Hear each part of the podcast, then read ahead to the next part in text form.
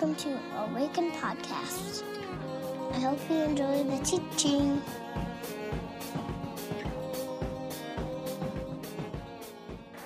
Alrighty, my friends, if you could make your way back to your seats, that would be great. Find a place to sit.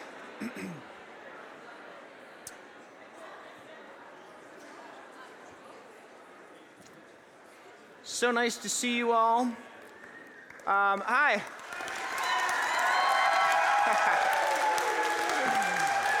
It's good to see you.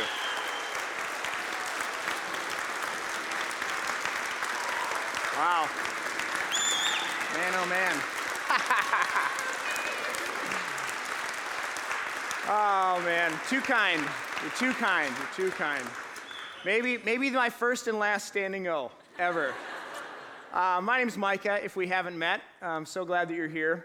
If, um, if you haven't been around Awaken at Advent, uh, you have missed out on one of my favorite things that we do, which is our Advent art series. And so each Advent, we ask an artist and a writer to create around the themes of Advent and to share those during our worship gatherings all the way up to Christmas Eve. And so this morning we have Issa Day and Selena McManus. So if uh, you would come, Issa first, and they're going to share a little bit about their pieces and read the work that they have prepared. So would you welcome them?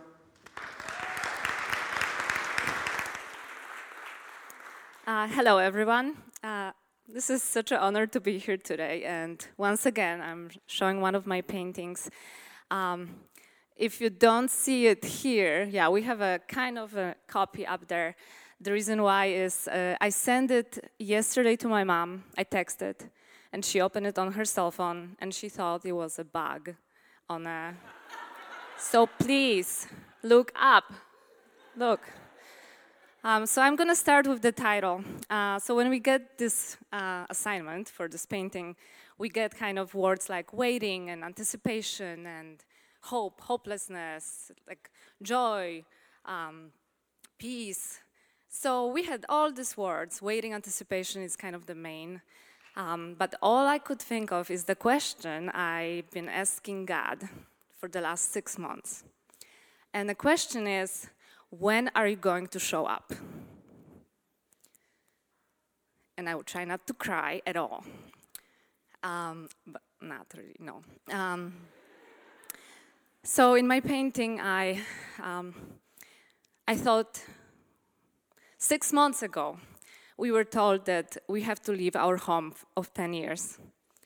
Uh, we have three, ki- three kids and three pets, and we've been there for 10 years. We grew to know our neighbors, we loved our community there. Um, I'm from another country, I know, you probably didn't know. um, and so, yeah, so that's, um, and this place was my second home now, and I knew which store to go to, my gas station, it's really important, um, all these things. And sadly, we were told, hey, you have to move. You can transfer to another place. It's gonna cost a lot of money, or you just move out.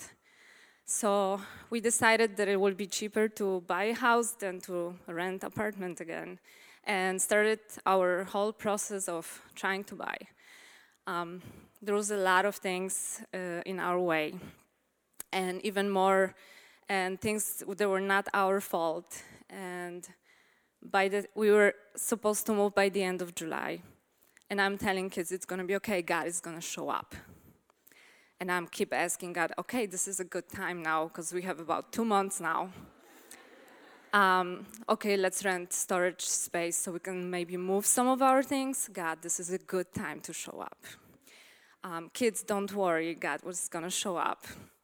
Um, kids, don't worry, don't gonna, you are not gonna change the schools. We're gonna keep you in your school.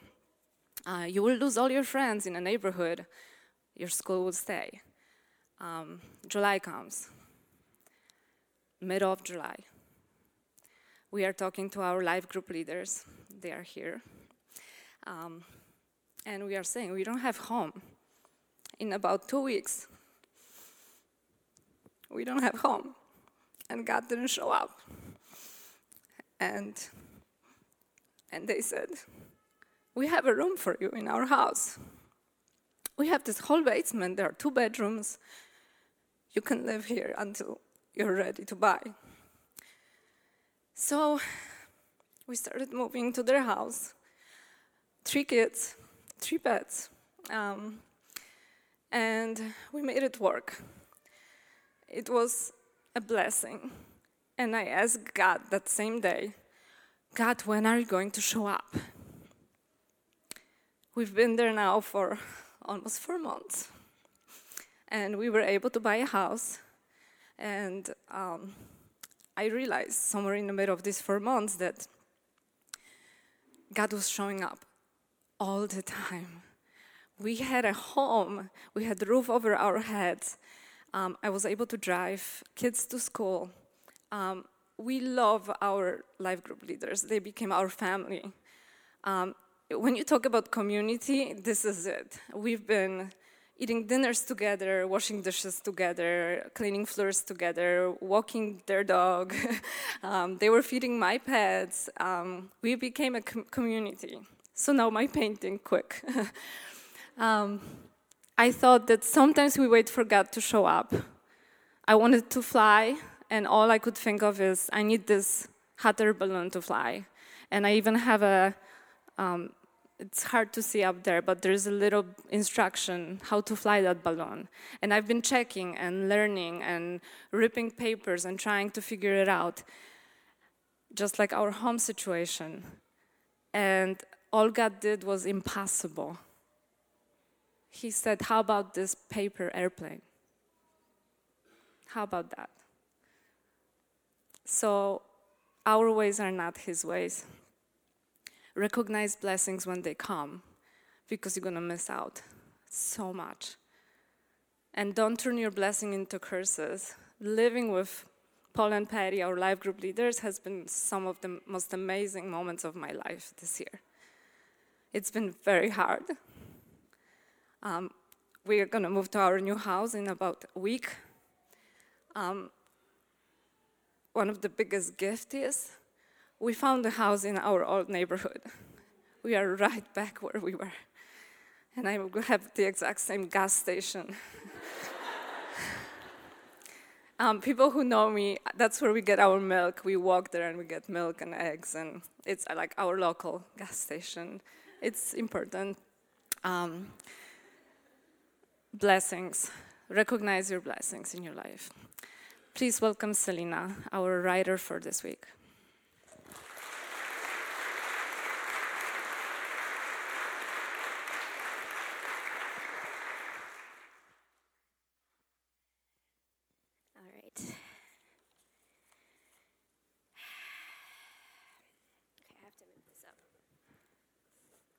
I don't know how to do that. So, um, when analyzing what Advent means to me, I began to mull over my idea of heaven and earth and the nuance of the Spirit's presence in our lives, as we've been touching on here at Awaken. In this, I created a poem inspired by my own current longings that I believe connects to society as a whole, a long toward togetherness and community. It's just related. Um, in a time of constant disruption and brokenness, we seem to be moving further and further away from each other whether that's due to our dependence on our little gods we text on, or how we handle the hurt that cripples the earth and everyone in it. This poem tackles this pain, but also the hope for a deeper joy amidst our suffering and the anticipation of what's to come.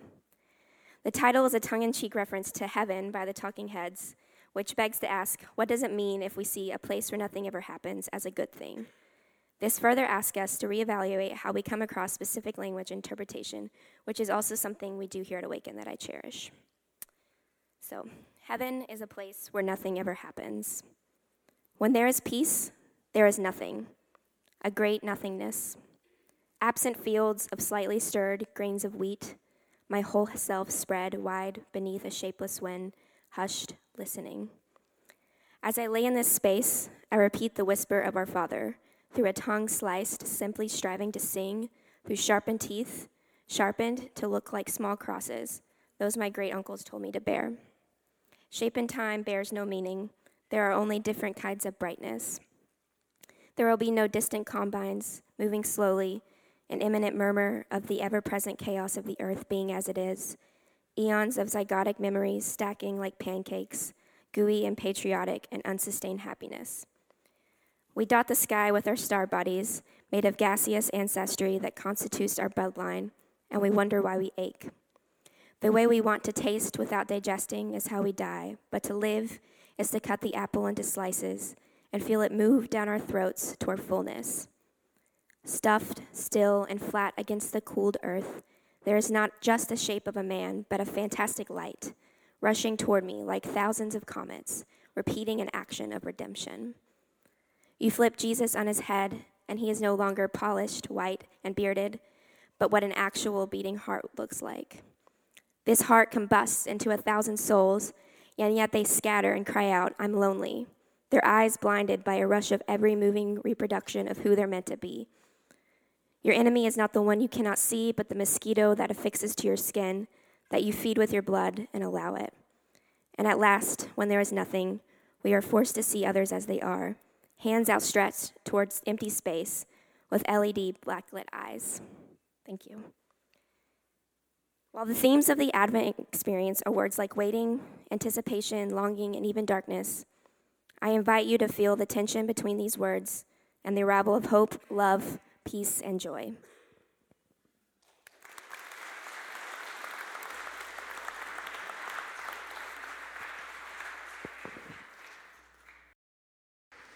We could probably just say amen and send you all home. The problem is, I haven't been here in five weeks and I have a lot to say.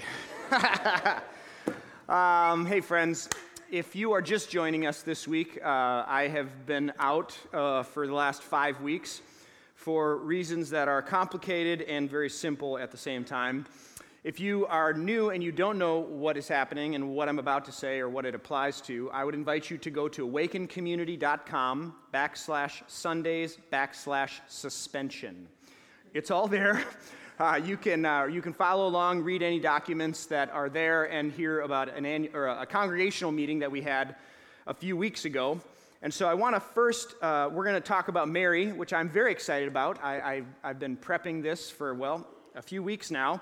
And uh, I'm really excited about this teaching, but I, I, feel like I need to say a few things before we get there. Is that fair?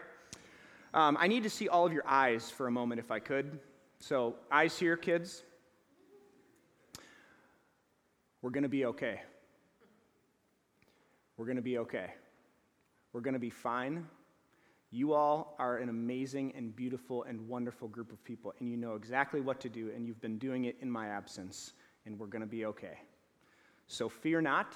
No more gloom, no more sadness, no more depressive spirit lingering around here. Like, chin up, everybody, take a deep breath.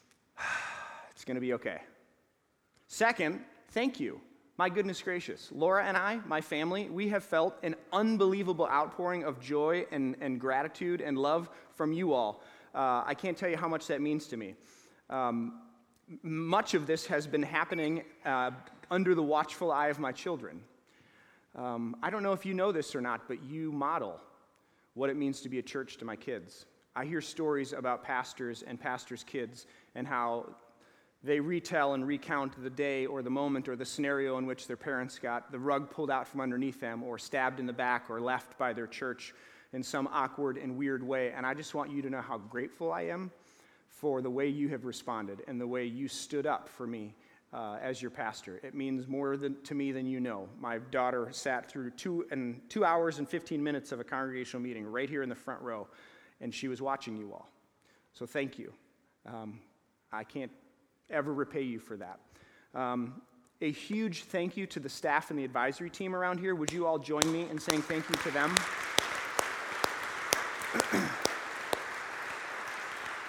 Uh, whatever affection you have wanted to direct towards us, thank you, but I'd like you to now direct it towards them, towards Jenna and Risha and Mandy and John Mark and Jane and Trevor. Um, they not only held it together while I was gone, but just led, just planned things. Like there was a potluck. I had no idea it was being planned. They just planned it. They said, Micah, we're going to do this, just killing it while, while I was away.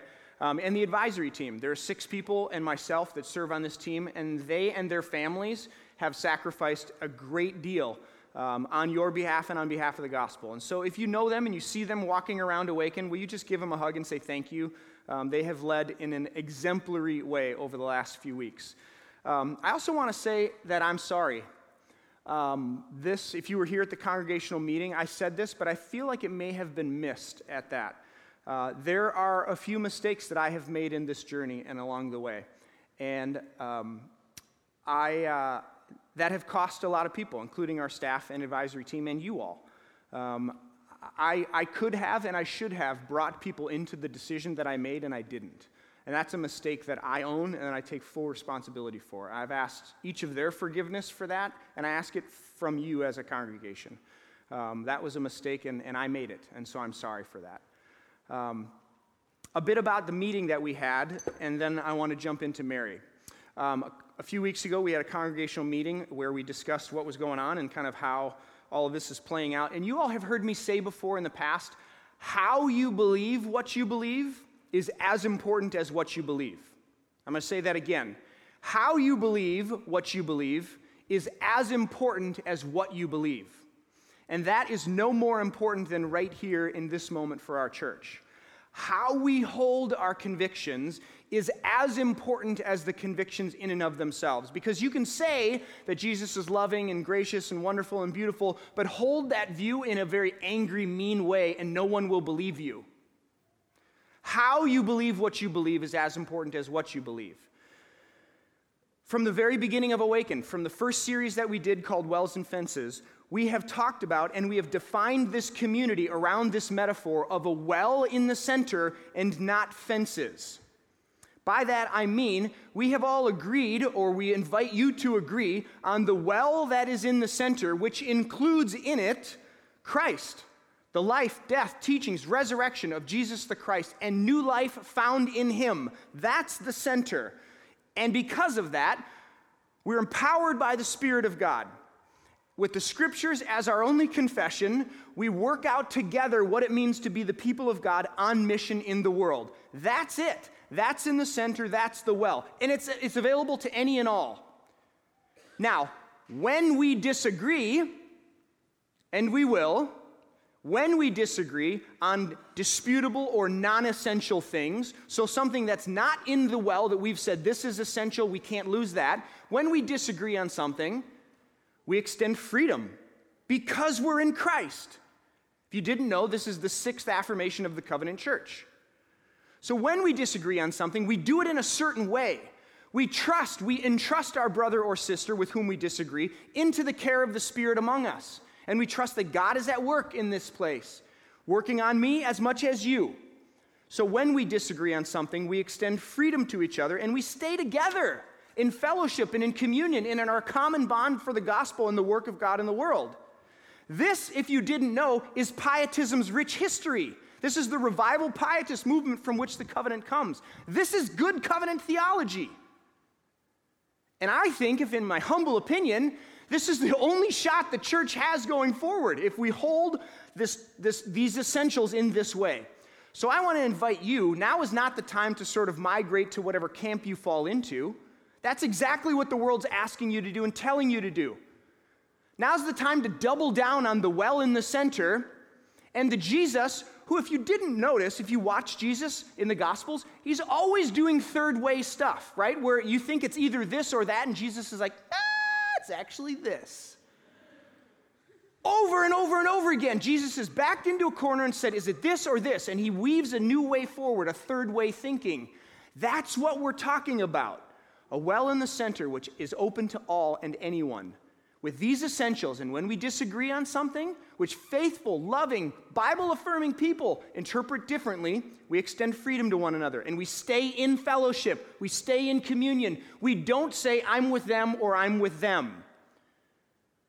Now, friends, this will require incredibly mature, emotionally and spiritually mature people. This holding this tension and holding this space is the hard spot to be. This is called the ecotone in the world that we live in, where the meadow meets the forest, where the ocean meets the land. Have you ever been in a tide pool before? It's not the ocean, it's not the land, but gosh, it's teeming with life, right? That's the space. The ecotones are always filled with life, and that's what I'm inviting you and myself in this church to live in. It's hard work, it's gonna take mature people, but I believe in you. I believe in this thing. Laura once said, Micah, Awaken is your Mona Lisa. I think she's right. This place is amazing. I love this church. If you all weren't here, I'd still come. I want you to be the church that I believe you can be. And together, we'll walk this out and continue to come to the table, to come to the well and say, no, it's these things in the center. It's these essentials. It's Christ and Christ alone. Christ crucified, Christ resurrected, the Spirit in us, the scriptures. We come to those and we say, that's in the center. When we disagree, freedom to you. I entrust my brother or sister to Christ, to the Spirit's care. Does that make sense? Now, what does this mean?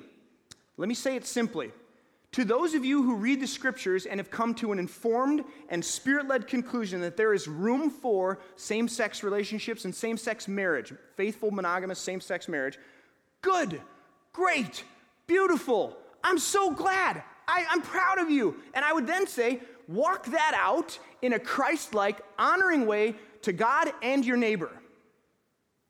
To those of you who read the scriptures and come to a faithful, spirit led conclusion that's in agreement with the ECC position of celibacy and singleness and faithful heterosexual marriage, good, great, awesome. You are welcome here.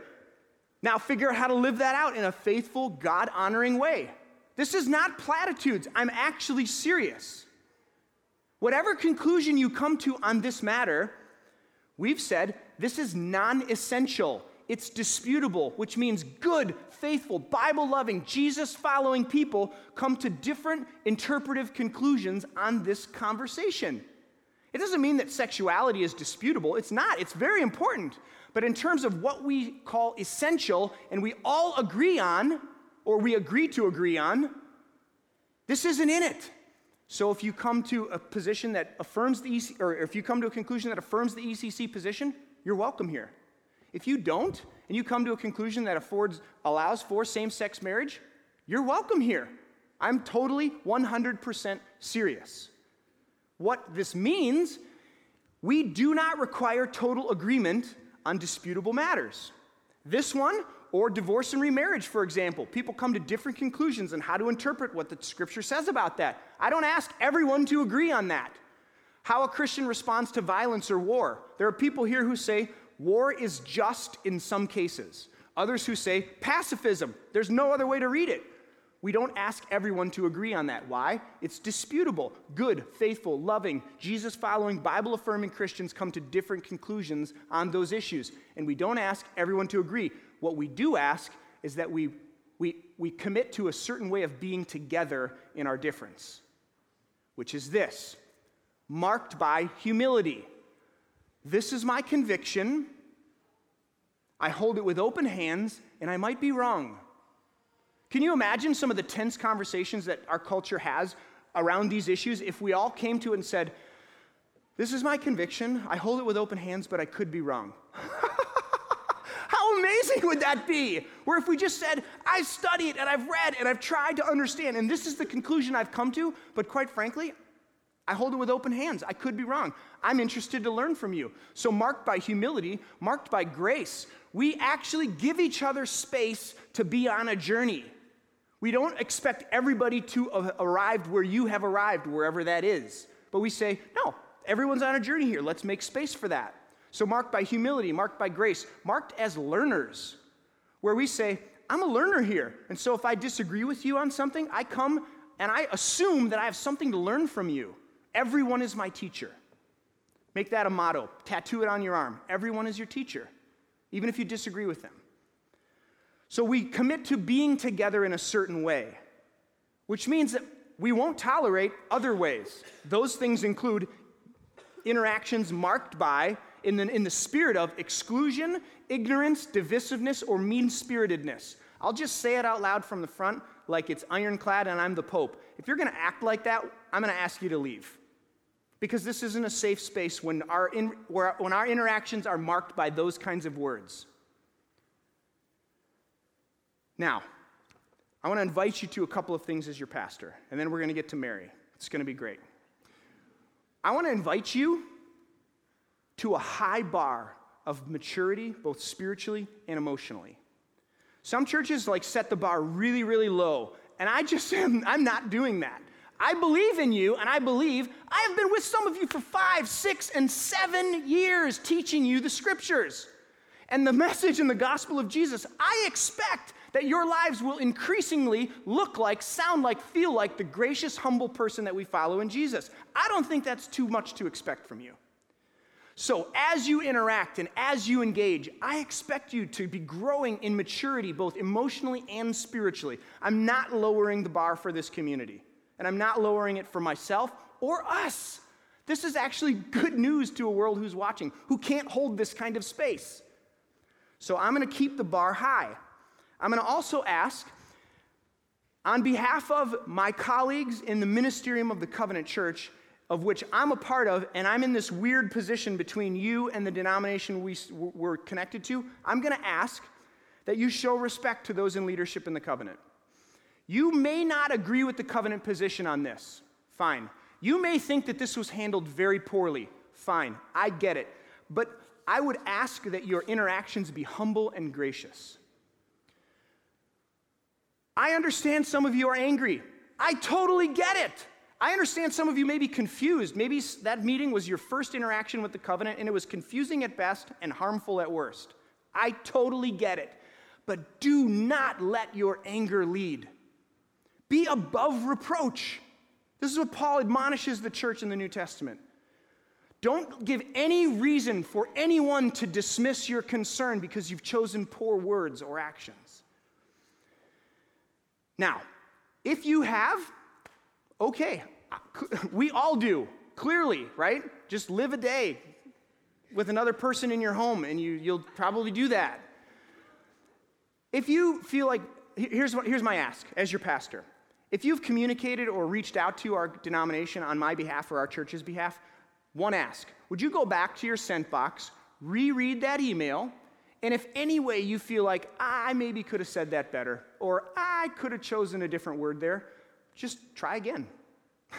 just rewrite the email and say, I sent you an email a few weeks ago. Can I just try again? Will you give me that grace to do that? I feel like I could maybe say a few things better. And if you feel like you said everything you needed to say in a spirit that honors the Jesus we follow, then don't think, the, don't think twice about it. Does that sound good?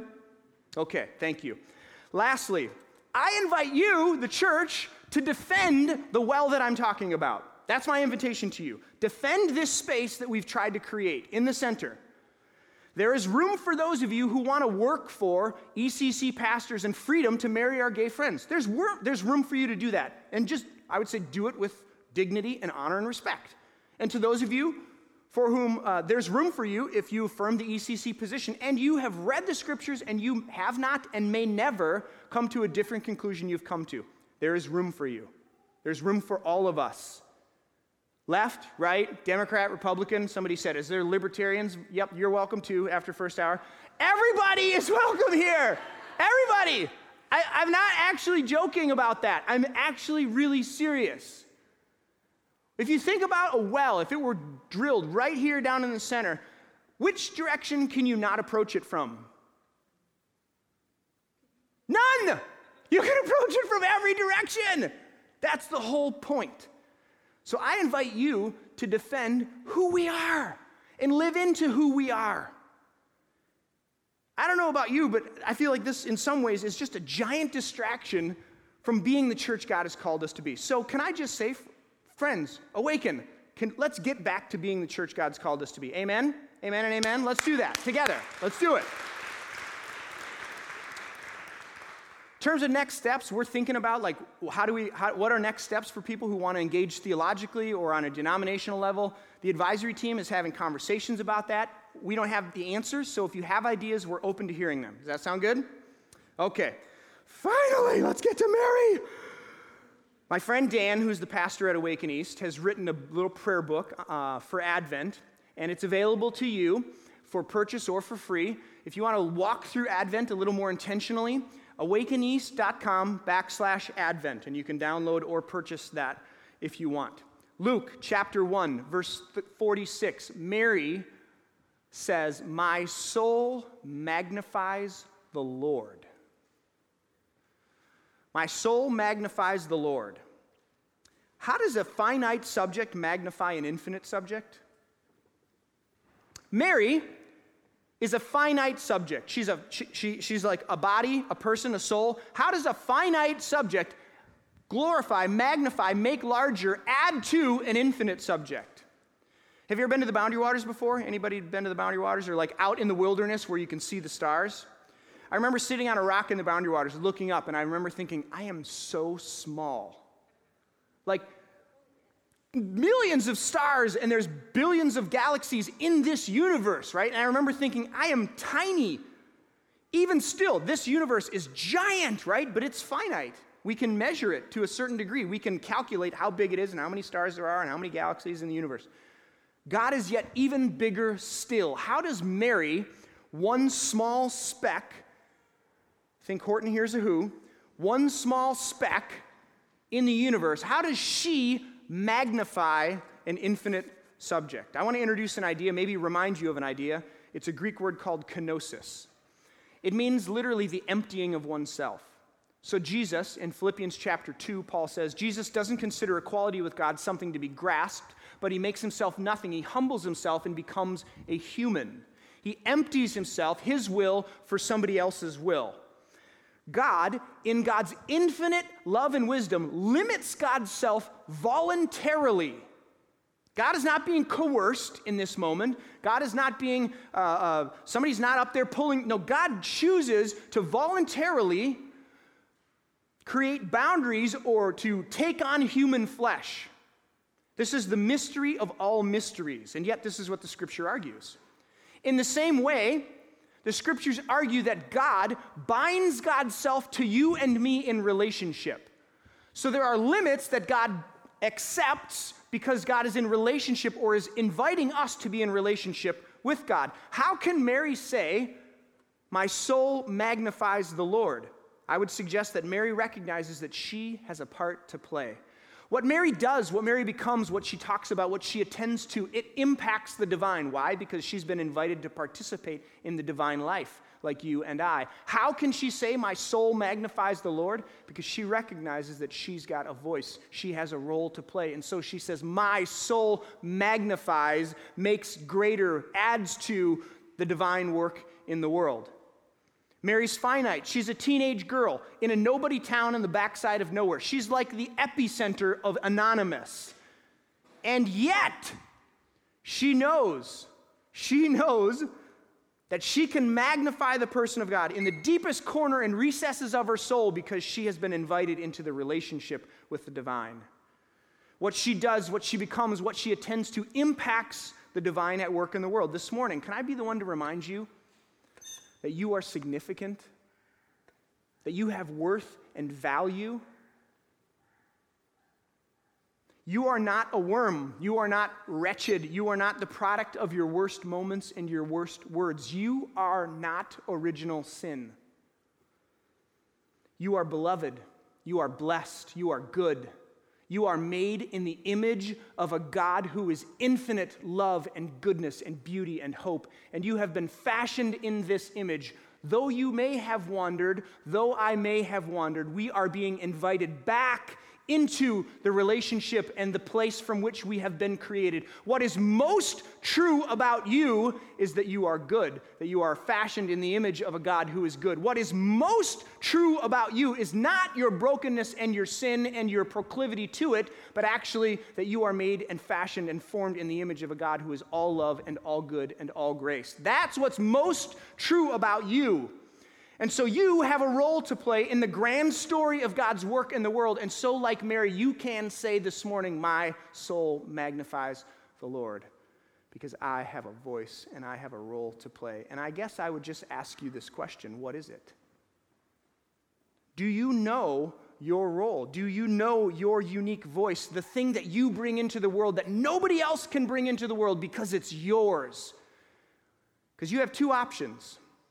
You can wake up and be in partnership with God as you live that out in this grand story, this grand caper of rescue and redemption, or you can stay asleep. Be a good name for a church.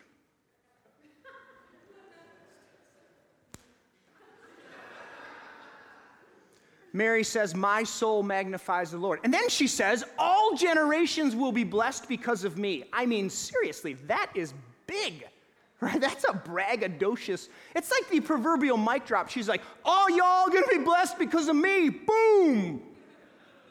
Maybe it didn't go down that way. I don't know. Like, how can she say that?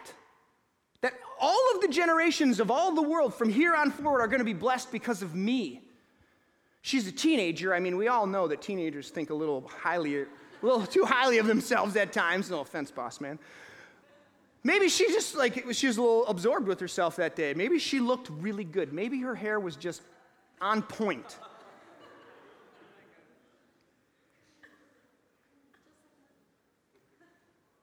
My wife and I used to have this word for students who could think like who weren't self-absorbed. We'd say that they, they have the capacity to think outside of the box of themselves. How can Mary say that? I want to hold this first point in one hand that you have a voice and you have a role, and Mary has a role and she has a voice. And she recognizes, on the other hand, that it is God at work in her that will be the blessing for all generations. And you only need to read the rest of the Magnificat to get that. What Mary does so beautifully is hold the tension between these two ideas. And for us, in an either or world where it's got to be this or that, it can't be both. I wonder if there's a field out beyond where I will meet you, says Rumi. Beyond right and wrong, between this, beyond this and that, either or. Mary holds both and she gets the beauty and the blessing, the mystery of Advent. And I would suggest that if we can't hold both of these ideas, that it is at once you and you have a voice and you are good, and God is inviting you back into fellowship with God for a grand caper of beauty and rescue, and it is God at work in you. If we can't hold both, we lose something that is fundamental. If we only say, it's me, it's my role, I've got something to say here we run the risk of thinking too highly of ourselves, and we run the mis- risk of diminishing what's true and real, which is sin and brokenness and our proclivity to it, which ruins everything in its wake. That's a dangerous story and has dangerous consequences if it's the only thing you ever hear. You're fine, you're good, you're beautiful, nothing is wrong. If we only say this, it's not me, it's all God. I am just a vessel, just here for the Lord's using. I have no worth or significant value or, or voice. No, it's all the Lord. We run the risk of beginning the story in the wrong place. Genesis 3, not Genesis 1, where you are a worm, a depraved, wretched human being with no good. Your heart is all black and all wicked, and you are lucky that God graciously has reached down from the flames of hell and saved you because that's what you deserve. That's a dangerous story that has dangerous consequences. And if it is only one and not the other, we miss the gospel. We miss the good news that, friends, it's both. I am broken, and on my own, I make a mess of things. And it is God at work in me that will be the blessing to any generation that comes after me. And I have a voice, I have a role. God has invited me, Micah. I don't know why, but He has. And God has invited you. So it's got to be both. It's not either or, it's a third way, maybe. Last, I want to offer this to you as we close. Mary says, He has been mindful of His humble servant. God has been mindful of His humble servant. There's a theme that, as Luke retells the story of Jesus, that I think is very appropriate for us in our day and in our age. And it's this one The last shall be first, and the first shall be last. Have you ever heard that one before? As Luke retells the story, all the wrong people get in. All the wrong people hear the news. All the wrong people get invited to the banquet. The beggars, the outcasts, the poor, the tax collectors, the sinners, the Samaritans, the women, the shepherds. They not only get a voice or get a hearing, it's often coming to them first. Think shepherds in a field. Think Mary, a pregnant teenage girl too young. Elizabeth, an old woman who's too old. Jesus' first sermon is Luke 4, where he says, I have come to bring sight to the blind, to set the captives free so the deaf can hear. Hallelujah. It's all over Luke's gospel. And if we read Advent and we make this path towards Christmas and we don't get this piece that the last will be first and the first will be last, we are not reading Luke's gospel, but we're reading the gospel we want Luke to be. Friends, I may sound like a broken record to some of you at this point, but it's worth repeating and then repeating again because one, vision leaks. And so when you think the people got it, go back to the beginning and start over. And two, this word is contrary to all of the powerful voices that get all the play on all of the news stations every day. And it's one that says, You know it's gospel and good news when the brokenhearted are bound up. You know that when the prisoners of all sorts are set free and the blind of all kind are given sight, when the lowly are lifted up and the proud and the powerful are quieted, when the outsiders are invited in, when the table just keeps getting bigger instead of smaller, you know it's good news. You know it's gospel. If you read the good news about Jesus and the rich keep getting richer and the poor keep getting poorer, that's not good news to anybody. If you talk about the gospel and it props up the powerful at the expense of the people at the bottom, that's not gospel. If you read the good news and talk about the good news and it's only a certain group of people for a certain section, that's not good news. Mary, God bless her, she recognizes the power and the trajectory and the impact of this story that good news has come. She knows that. So she says, she proclaims it. My soul magnifies the Lord. I, Mary, the nobody on the backside of nowhere, says, I'm adding to you. I'm bringing my voice to the story. I'm impacting the divine at work in the world. And all generations will be blessed because of God at work in me. The lowly will be lifted up, the proud will be humbled. The hungry will be fed because good news has come to me and I get to announce it. You should call it the Magnificat.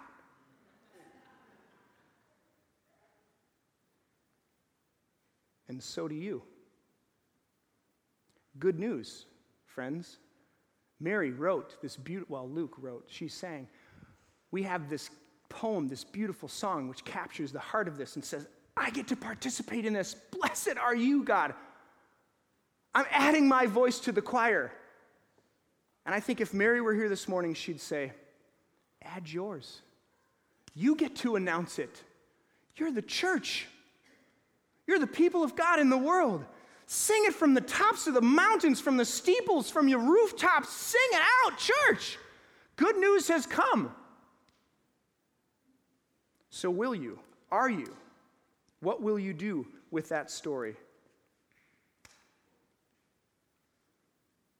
I don't know about you or what you thought you were getting this morning, but friends, I just think that this idea that the God of creation not only becomes a human and lives among us and shows us what love and mercy and justice and hope looks like, but then says, Come on, join me. I mean, seriously, this is like unbelievable news. Some would call it good news, great news, the gospel, evangelion. So sing it out. So I just, I had a lot of things pent up for the last five weeks. I just got to get them out there, people. Come on. This is a great, this is a caper of all capers. Like rescue and hope and redemption and liberation and sight and prisoners being set free and people being healed. And Jesus is like, it's this way, follow me. So I don't know about you, but that's where I'm headed, and I hope you join me. I hope you add your voice. I hope you know what it is. I hope you have a song to sing and a note to play because it is just beautiful. So let's do it. How about it? You with me? Are you with me now? Hallelujah. Pray with me for a moment. I want to lead you into a time of silence so you can consider and reflect on who it is that God has called you to be and the voice that you have. God, for this church, whew, man, I am so grateful for this body of believers in this corner of your kingdom. We want to be found faithful with the good news of the gospel, that the table just keeps getting bigger. So, God, give us eyes to see, give us ears to hear Give us hearts to hold those who we've not been able to hold. Change us from the inside out. God, you at work in us is the hope of the gospel, Paul says. So I pray in these next few moments that you would invite us, remind us maybe, the voice that we've been given, the song that we have to sing, the note we have to play. whatever unique gift that is, God, I pray that you, in the next moment of silence, would remind, illuminate, invite us to bring it and to offer it to you for your good work, for love, for hope, for forgiveness. Holy Spirit, lead us. To the church of Jesus gathered in St. Paul, the Lord has blessed you and kept you. The Lord has lifted up his face to shine upon you and is gracious unto you. The Lord has lifted up his countenance to you and given you his peace. In the name of the Father, and of the Son, and of the Holy Spirit. And all God's people said, with joy in their hearts, Amen. Amen.